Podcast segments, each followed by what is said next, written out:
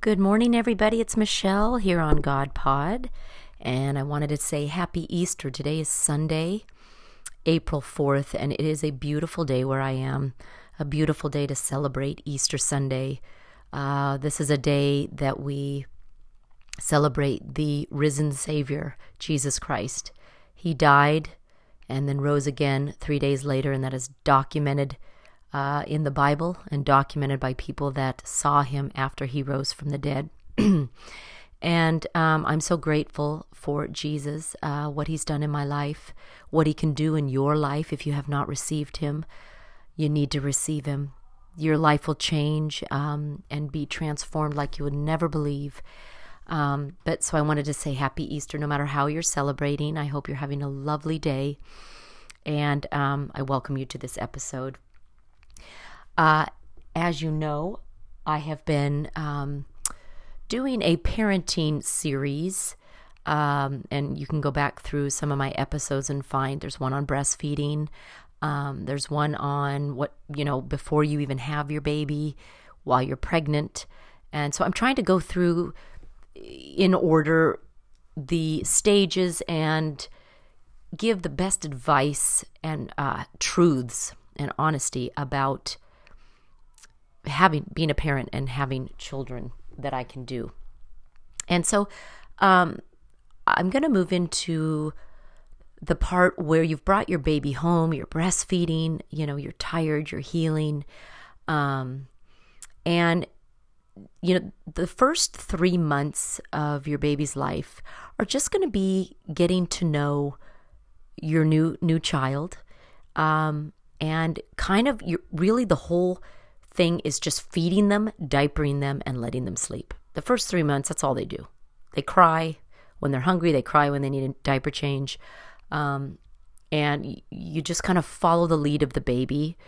Um, but one thing I really want to make clear and highly emphasize is when you have a baby in these first three months, you want to start to develop uh, routine. Routine will set you up for success in so many areas as a parent.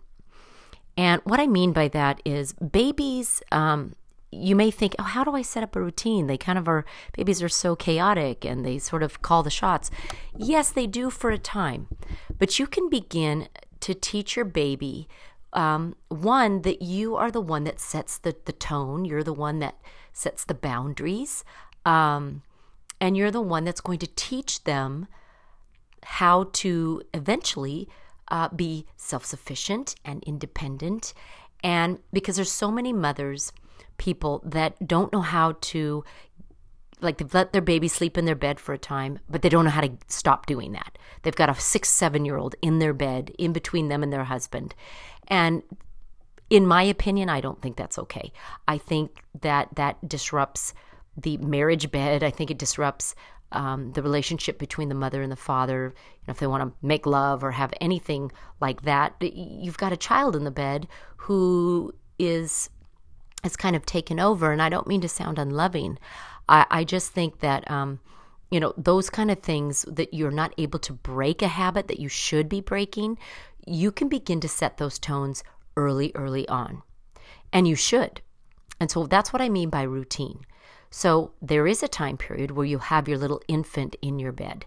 Uh, and that's in this first three months typically. Um, and you can go longer than that if you wanted. But eventually, you want to design an atmosphere where your baby learns to fall asleep on its own and not needing the help of a, a pacifier or needing the help of you breastfeeding it to sleep or things like that. Because babies, they're, they're smarter than you think. Uh, we tend to think they don't know what's going on. We tend to think, oh, how, uh, you know, no, they're not trying to train us. Well, they kind of do know how to do that, and they do it, um, and it's a, it's just a natural instinct. They do it by, um, if they cry enough, and then there's a reward for the crying, they begin to realize that works. Um, and it's not necessarily that they're cognitively thinking that, um, you know, front forward. They're it becomes an instinct. And um, you know, the instinct, uh, if it's paid off, they keep doing that.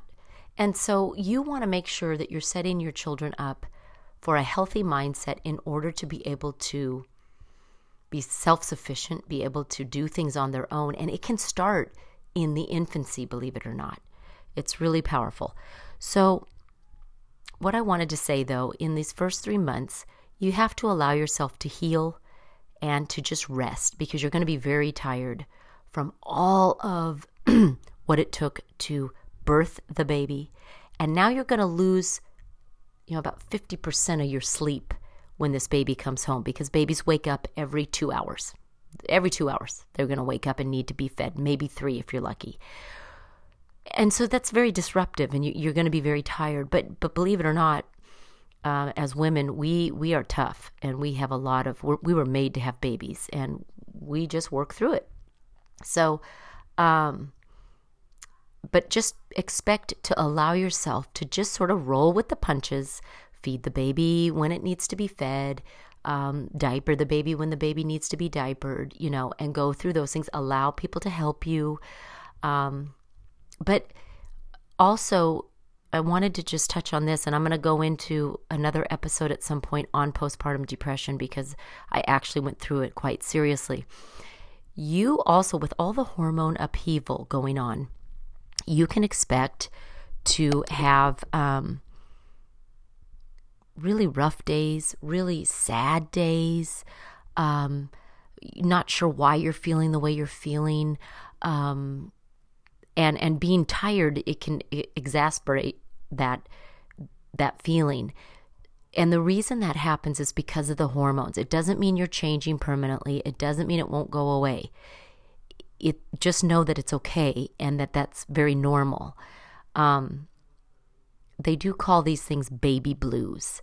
So baby blues only last for about two weeks and it's kind of it's kind of this emotional roller coaster that you could go on that um, that's not too horrific. And so if you're going through that, just know it's normal. Let it let it go. Let people help you. Um, do what you need to do.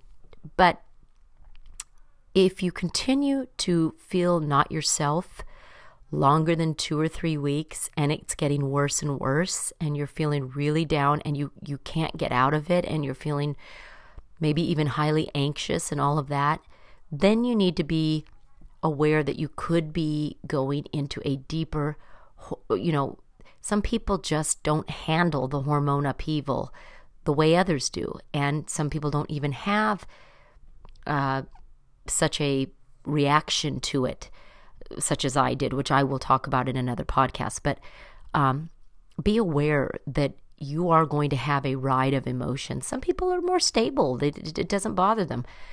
But I think you will, most women do go through some emotional ups and downs because their body is trying to get back to a state of um, stable hormones. And so be aware of that and, and it's okay. Allow it. Don't be afraid of that. Don't think something's wrong with you. You're fine. Um, I think getting a lot of rest will help you. Um, but anyway, so you can expect in the first three months let a lot less sleep. Um, the baby will be uh, kind of sh- calling the shots for a short time, all the time. You just sort of have to feed them on demand. But eventually, as the baby gets a little older, and around four months, they begin, you can introduce solid food to a baby. You will begin to realize that you can remove the baby from your room and put them in their own crib. And this is a really great move because it separates the baby from the parent, not in a bad way, but in a way that it allows them because babies know when mom's near. They can hear their voice, they can smell them, they know your smell. And that can keep a baby awake or wake them up earlier than they normally would if you weren't around or nearby. So putting the baby in its own room around maybe three months, two months, whatever whatever you think works, um, is okay. And also, it begins to teach them to self self soothe, which means this some people are so against this, but I it worked for me. It's not mean. Eventually, your baby is going to need to fall asleep on its own and you will want that because otherwise you spend hours trying to get this baby to go to sleep based on a pacifier, based on a bottle feeding, and they won't go to sleep for five different times because they keep waking you up because they can't fall asleep on their own because you have to keep going in and breastfeeding them back to sleep. It's a nightmare. It's very healthy for a baby to learn how to close its eyes and fall asleep. We all have to do it as adults, so why not learn and introduce this to babies so that um, it works?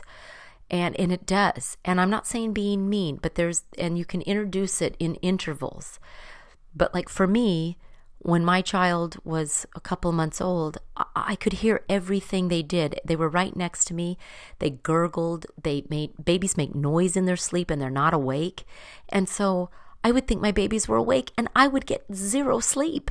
So I had to move my children into cribs pretty much about six to eight weeks when they were six to eight weeks old, two months old.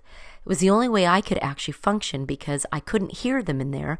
And then when they actually fully woke up, that's when I would hear them cry and I would go get them and bring them in and nurse them. So for me, that's what I needed to do. And they would sleep longer because I wasn't nearby. So we, they would sleep a full four hours rather than maybe two, two and a half, waking up because they thought they needed mommy or they thought they smelled mommy and and and then it was all just it was crazy. So uh, you need we can begin to uh, develop good habits in providing a routine. And eventually the routine really takes place in nap time. Babies need naps like you wouldn't believe and if your baby doesn't get a solid nap the baby is a nightmare. And you have to remember the nap time for a baby is like food for any human. They need sleep. They're growing at such a rapid rate uh, that that the body needs to fall asleep to keep up with the growth, and and sleeping is when growing is is really done well. When we deprive a baby of that by by keeping them up too long or keeping them out too late with too much outside noise and all that, and they're not in their crib where they need to be, it's very it's very it's very stressful for a baby. And i had a lot of friends that just didn't respect the nap time routine and they just pull those babies around in strollers all day at the zoo or this that and the other. And and and, and i would say i have to go home. I need to put my baby in its crib. It needs a solid two hour nap and it's not going to get a good nap at the the busy loud zoo in a stroller. I hope you hear what i'm saying. It's it's i really respected the routine and it worked really well because then your baby has a it wakes up it's fully rested it's your baby will be happier you'll be happier you can and the baby expects the routine and guess what? You'll get a better nap out of it. You can expect you know your baby will sleep 2 hours. So you have that 2 hours to either sleep yourself or do something else. Do some dishes some laundry whatever it is you need to do. And um, if you don't develop that routine you will not get satisfactory naps out of your baby. You'll you'll go, "Oh my gosh, a baby woke up after 30 minutes. That's it?" Yeah, because you're not setting this routine. The baby even looks forward and acclimates to the routine and then its sleep pattern acclimates. And so when you put it down, you know you can get the two hours, two and a half hours out of this nap because the baby is used to that and needs it. So routine, I cannot stress it. It is it is a godsend to you if you will set up a routine and you start doing it when they're little. You don't wait until they're five. Once they're five, anyway, you a routine is golden. So those things are really great. Um, again, I don't. If you are feeling kind of weird and sad and and um, you know down, don't get too afraid. That's okay. That happens. If it goes on too long, then you may want to talk to your doctor or your midwife or whomever and um, see if there's anything that can help you. Um, I am going to go into it in very great detail and I'm going to be really, really honest and real. So that'll be maybe next weekend's podcast because it began, I began to feel the symptoms of it right away and I didn't understand what was happening. So um, don't worry, I'm there for you on that if you're dealing with that. But right now, uh, I wanted to just say the first three months, let yourself rest. Uh, let the baby feed whenever it needs to. Breastfeed if you can. I'm a breastfeed, you know, I cheer on the breastfeeders. If you can't and you need to go to formula, that's okay too. Honestly, you know, you got to do what you got to do. Um, but be aware of, of how you're feeling um, and start making a routine. If you can start to develop that routine for that baby, it will pay off for you and for the baby. Everything will be really nice and neat and um, and babies like to be able to expect something. They need ex- they they like boundaries. They do better with boundaries, not just no boundaries, no routine, no you know. They they really do and I found that in my own life. So I encourage you if you've had your baby, enjoy the time. It goes very fast. Um, get plenty of rest and uh, I'll look forward to next week when we talk about postpartum depression. Have a great day. Happy Easter.